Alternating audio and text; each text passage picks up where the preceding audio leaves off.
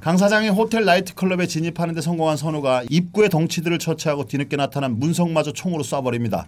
결심을 다잡기 위해 선우는 화장실 거울 앞에 서는데요.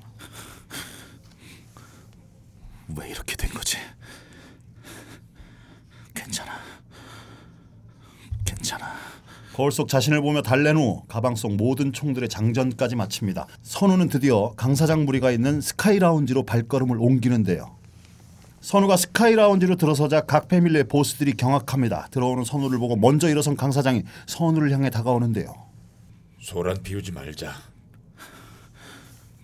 여기가 끝이에요. 더 이상 갈 데가 없어요. 너 정말 이럴 거냐?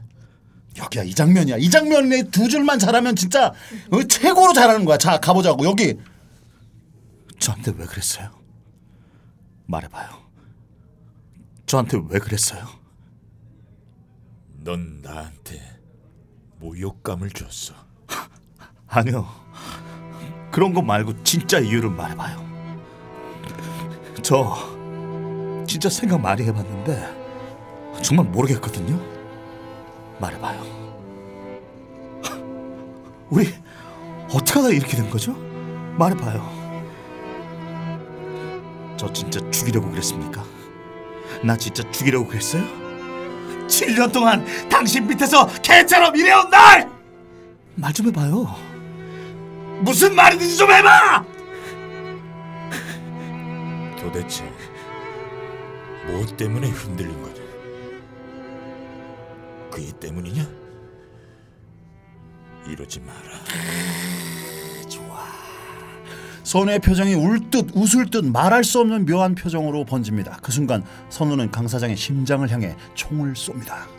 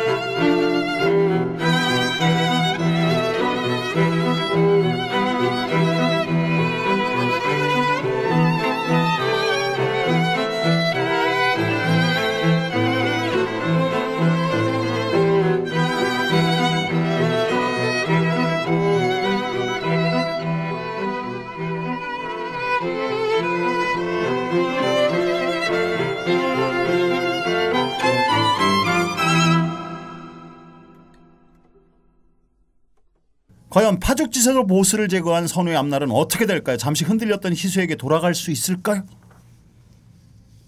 어느 깊은 가을밤 잠에서 깨어난 제자가 울고 있었다. 그 모습을 본 스승이 기이하게 여겨 제자에게 물었다. 무서운 꿈을 꾸었느냐? 아닙니다. 슬픈 꿈을 꾸었느냐? 아닙니다. 달콤한 꿈을 꾸었습니다. 그런데 왜 그리 슬피 우느냐? 제자는 흐르는 눈물을 닦아내며 나지막히 말했다. 그 꿈은 이루어질 수 없기 때문입니다. 자, 오늘은 어 맛이 멋있네. 어 멋있어. 특히 그 김영철 씨 강사장 역을 했던 뽀삐리의 어 목소리가 어울렸어. 굉장히 잘 어울렸어. 자 김지훈 감독의 달콤한 인생 다뤄봤는데요. 스타일리시한 영상미가 뛰어난 어 이때부터 뭐 미장센이라는 단어가 영화 속에 일반 대중적으로 이렇게 접근하던 시절이 된 것 같아요. 이렇게 오디오로만 연기를 했어도 영화의 감동이 그대로 전해지는 느낌인데 영화를 보고 나면 꼭 드는 궁금증. 아니 왜 그 강사장의 신임을 샀던 선우가 그렇게 7년 동안 강사장 밑에서 어 신뢰를 얻었던 선우가 왜 흔들렸을까? 아까도 이 얘기를 했어요. 저는 나는 희수 희수가 사상 누각에서 희수가- 러브가 딱 오니까 하늘 무너져 버린 거지.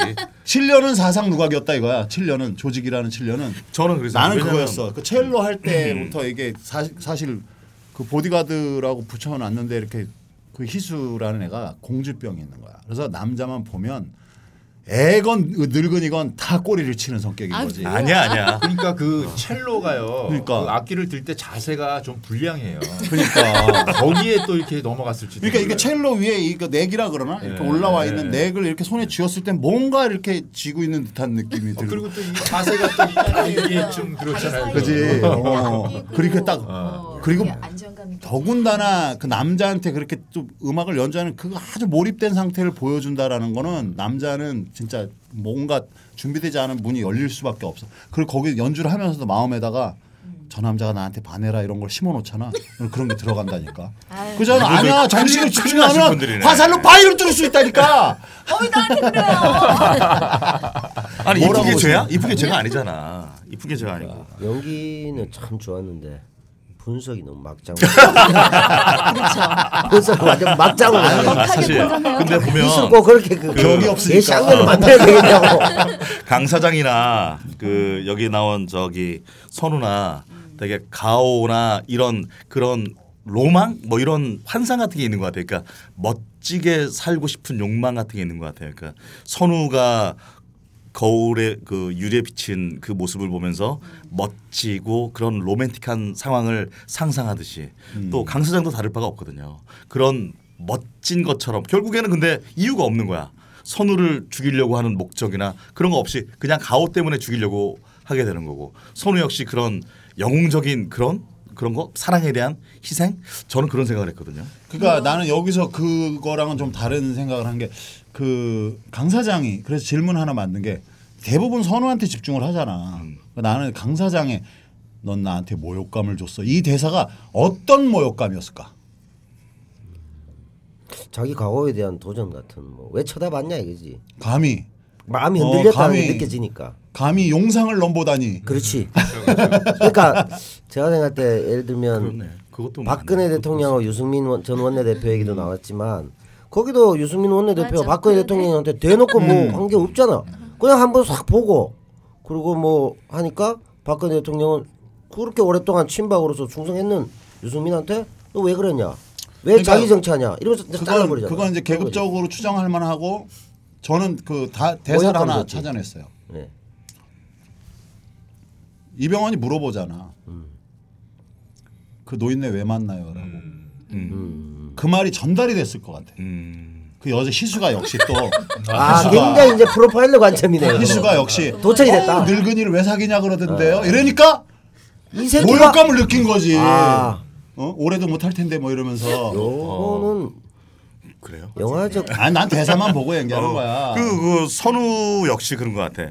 강 사장처럼 강 사장이 그렇게 아무 일도 아닌 것 때문에 결국에는 왜 죽이게 됐는지조차 이유도 없, 없어지고 그 이유가 중요하지 않고 이제는 끝을 내야 된다는 것처럼 아무 이유가 없잖아요. 선우 역시 그때 그렇게 보스의 말을 무시할 수 있을 정도로 아무 일도 아닌 거야. 아무것도 아니고 그 자체가 그 음. 걔네들의 삶 자체가 그냥 그러지 않을까요? 난 진짜 이병헌이 그때 그 이병헌 그 명대사 할때 음, 어, 강 사장 이렇게 되고 음. 어, 나한테 왜 도대체 왜 그러냐고 음. 어, 모르겠다고 서로 그- 이유가 없는 거야. 그거 하- 그 연기할 어. 때 그걸 볼 때 아 이병헌이 배우로서 정말 저 대사를 왜 해야 되는지 정말 자기 몰라서 하는 것 같이 난 느껴졌어 정말 그 상황이 저는 배우 디스 같이. 어, 아니 저는 그러니까 벌써 할수록 막장 많이? 느꼈는데. 어. 올드보이에서 나온 그 저 왜 자기가 15년간 그 그렇지 만두만 먹고 그랬더니 그 모래알이나 바위돌이나 물에 가, 가라앉는 건 마찬가지다라는 그 명 음. 멘트가 있잖아. 그렇듯이 여기서는 조직의 이런 어떤 뭐 대단한 뭐 계율을 어기고 이런 게 아니잖아. 그렇지, 아무것도 그러니까 아니잖아. 원로 회의에서도 어. 당신 신뢰하던 사람 왜 어. 죽이냐고 했는데 굉장히 남자가 가질 수 있는 굉장히 그 자존심 같은 것들을 스스로 발동한 아무것도 것. 같아. 그러니까 그러니까 둘 다 그러잖아요. 어, 양쪽 둘다 어. 그러잖아요. 근데 얘는 아니 저는 제가 걔를 진짜 어디 가서 이렇게 따로 한 것도 아니고 음. 왜 저한테 이렇게 참혹하게 하세요? 그런데 사실은 뭐 그런 것 같아요. 그러니까 그거예요 이 음. 좀 전에 선우가 제가 아주 나레이션 아주 멋지게 했잖아요 그 꿈은 이루어질 수 없기 때문입니다 음. 강 사장은 어, 그 여자 그러니까 신민아가 자기의 판타지였고 꿈이 꿈이었어요. 꿈이었는데 제가 선우가 그 꿈의 세계에 발을 들여놓은 거야. 음. 그래서 어, 그랬던 거 아닐까? 그리고 선우도 역시 어, 그렇지. 그러니까 신민아한테 빠졌는데 신민아한테만 빠진 게 그게 다가 아니라 음. 자기와는 다른 세상에 그렇지. 다른 판타지를 어, 저도 그런 생각했어요. 봐버린 거야. 음. 슬그머니 본 게 아니라 한 순간에 확 와버린 거야. 음. 자기가 지금까지 7년 동안 살았던 그 세상과 음. 다른 그 첼로 씬에서 보여주는 막 그 여러 가지 것들이. 저는 한 한 발 더 나아가서 음. 그 씬에서 그게 요게 그냥 상상이었을 뿐이고 음. 구운몽처럼 음. 거기서 잠깐 해서 눈물을 흘리잖아요. 걔는 그 세계에서 한번 갔다 온 거야. 음, 갔다 갔다가 와서 다시 하지만 요 나레이션의 엔딩처럼 그거를 할 수가 없, 없는 거야. 단지 그거는 아주 로맨틱한 상상일 뿐이고. 그러니까 그 얘기 많았어. 이게 진짜 엔딩 자체가 음. 이런 그 이병헌의 상상이었냐 아니면 실제로 아, 그 극중 배경에서 이- 저기까지 전개가 되느냐 이런 얘기가 많았었지. 처음엔 이상하게 가다가 결국엔 제대로 오네. 그래서 처음 그 나레이션이 그거야. 그 음, 그러니까. 나무가 흔들리는지 바람이 흔들리는지 마음이 마음이 흔들리는지. 흔들리는지. 그러니까 이게 장자 같은 얘기네. 음. 어. 내가 나비인지 호전몽이야. 제가 나방인지. 무의자여서 아니 이게 이제 애벌레. 개꿈이 개꿈일 수도 있지. 허전몽일 수도 있지. 허전몽. 호전몽 말고. 그러니까 어, 내 생각에. 누에가 나비가 되듯이. 음. 근데 이게 올드보이 같으면 혀를 한번 잘못 놀려가지고 그런 건데 음. 이게 달콤한 인생에서는 눈을 한번 뜬 거잖아. 본 거잖아. 네. 본 것 때문에. 혀와 눈 때문에 이렇게 된 건데. 나는 각자 나, 나는 내가 이병헌이었으면 어땠을까 생각해봤어. 음. 나도 봤을 것 같아 난 내가 강사장이었으면 근데- 입에 음. 그 음. 그렇게 할 것 같아. 강사장? 네, 내가 그러니까 이게 강사장이면 음, 입장 명령을 자체가 어긴 거잖아. 네, 명령을 어긴 거고 음. 내가 얘한테 다음부터는 어떤 것도 같이 믿을 수가 없는 거지. 믿, 믿을 수 믿을 수 없지. 이거지. 더군다나 그 자기가 내연의 여자로 아주 젊은 애 그거는 그렇죠. 그 이 노인네한테는 부부하고 맺을 수 없는 사랑 관계라는 거지. 음. 그래서 가장 신뢰하는 상태의 어떤 명령이 내려졌는데 거기에 극도의 배반감을 느낀 거지. 그걸 근데 넘보다 그게 배반이나 아니면은 너를 못 믿겠다라는 음. 그런 신뢰감의 그런 게 아니라 그 제일 중요한 대사 모욕이라는 거. 그러니까. 나에 그러니까 그게 모욕. 나는 그 대사를 가오 떨어진. 거야. 그, 그 노인이랑 왜 사귀어라는 말을 분명히 그거는 중략이 됐겠지만 이제 그것- 희수가 했을 거야. 어머 오빠, 오빠 늙었다고 저기 그때 보디가드가 그러던데? 뭐라 뭐 그러는데 이렇게? 이런 식으로 가면 말이 와전되고 생각이 그러잖아. 그건 너무 그것이 알고 싶다 너무 많이 본 근데 프로파일러 분석 우리 우리 남아고 분들은 다 그런 상상해 아 신민아가 앞에 있어 안 볼 사람이 아니, 있냐고 신민아가 아니더라도 어, 예를 들어. 현실에서 저는 그런 상상을 많이 했어요. 그러니까 이병헌처럼 갔다가 온 상상들을 많이 했었거든요. 그러니까 이제 굳이 아, 그런 그렇지. 게 아니더라도 무슨 무슨 뭐 만약에 잡스 형님이 계시면 내가 잡스의 인생을 살짝 살아갔다 네. 그렇지. 온다 이런 상상들 많이 하잖아요. 상상은 자유인데 실천하는 거에 따른 또 어떤 그- 대가가 그렇지. 있는 거지. 이병헌도 뭐 딱히 실천한 건 없지 않나? 그러니까 이거를 보는 관점이 이것이 상상이냐. 실제냐 그렇지. 그런 그 결론이 그러니까 장자야 장자. 지하철에서 여자 쳐다보고 잠시 생각하다가 대형 총격신으로 그냥 넘어가는 이런.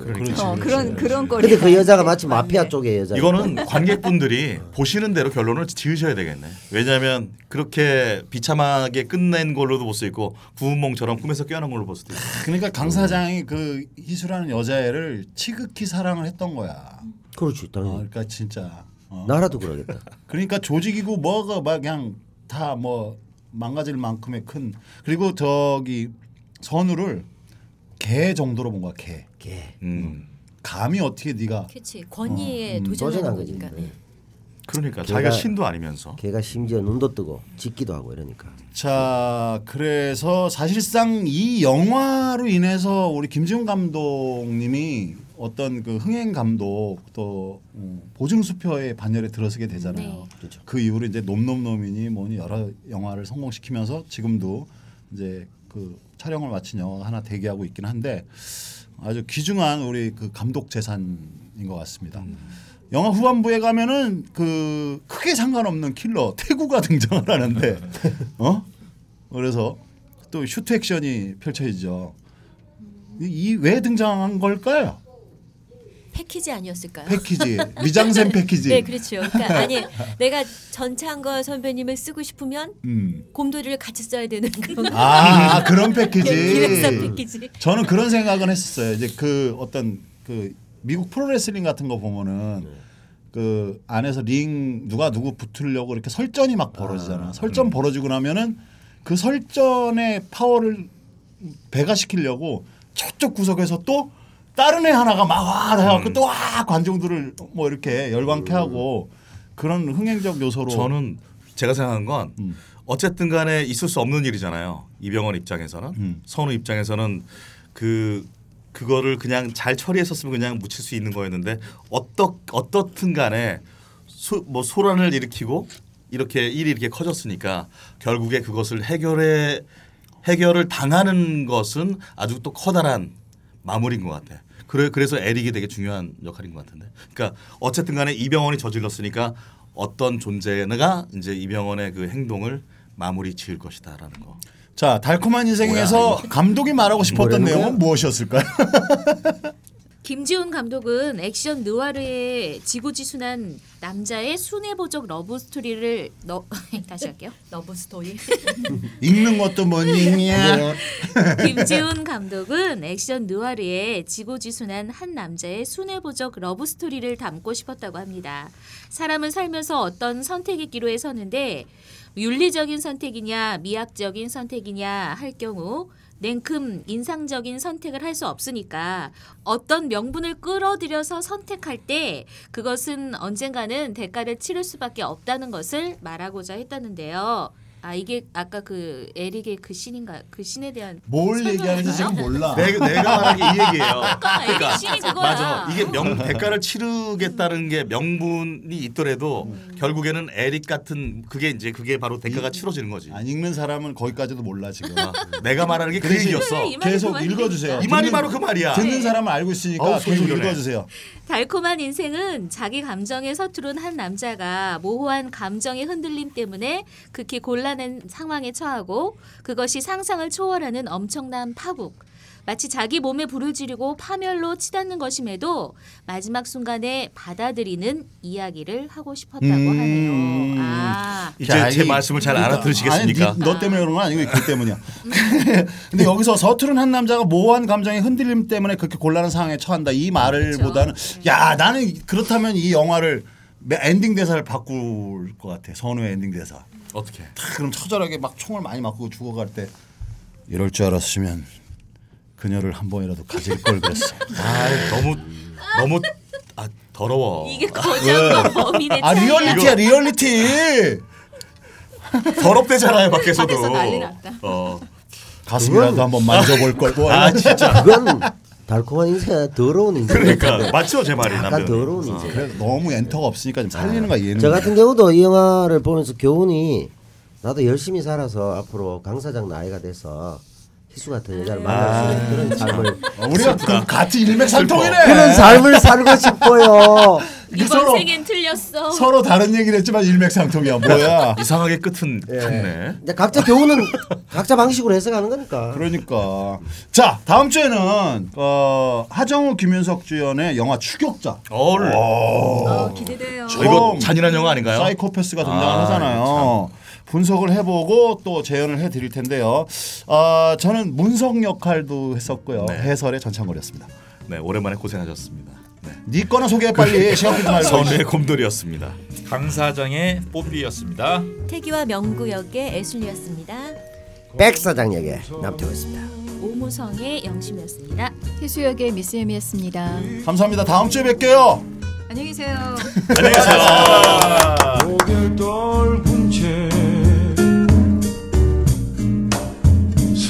스텝을 밟네. 달콤한 인생. 빛이 바랜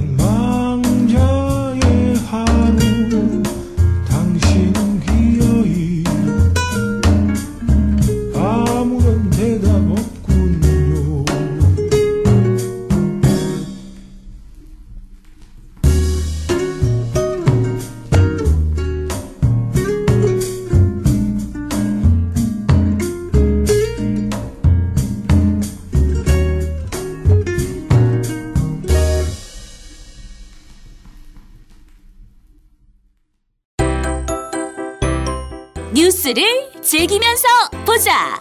미디어의 새로운 진화를 꿈꾸는 스마트 미디어 앤이 자신있게 내놓는 enjoy 뉴스. creative 뉴스. 하루를 즐겁게 만드는 happy N 뉴스가 11월 말에 공개됩니다. 뉴스 사이트 주소는 www.smartmedian.com입니다. 많이 기대해 주세요.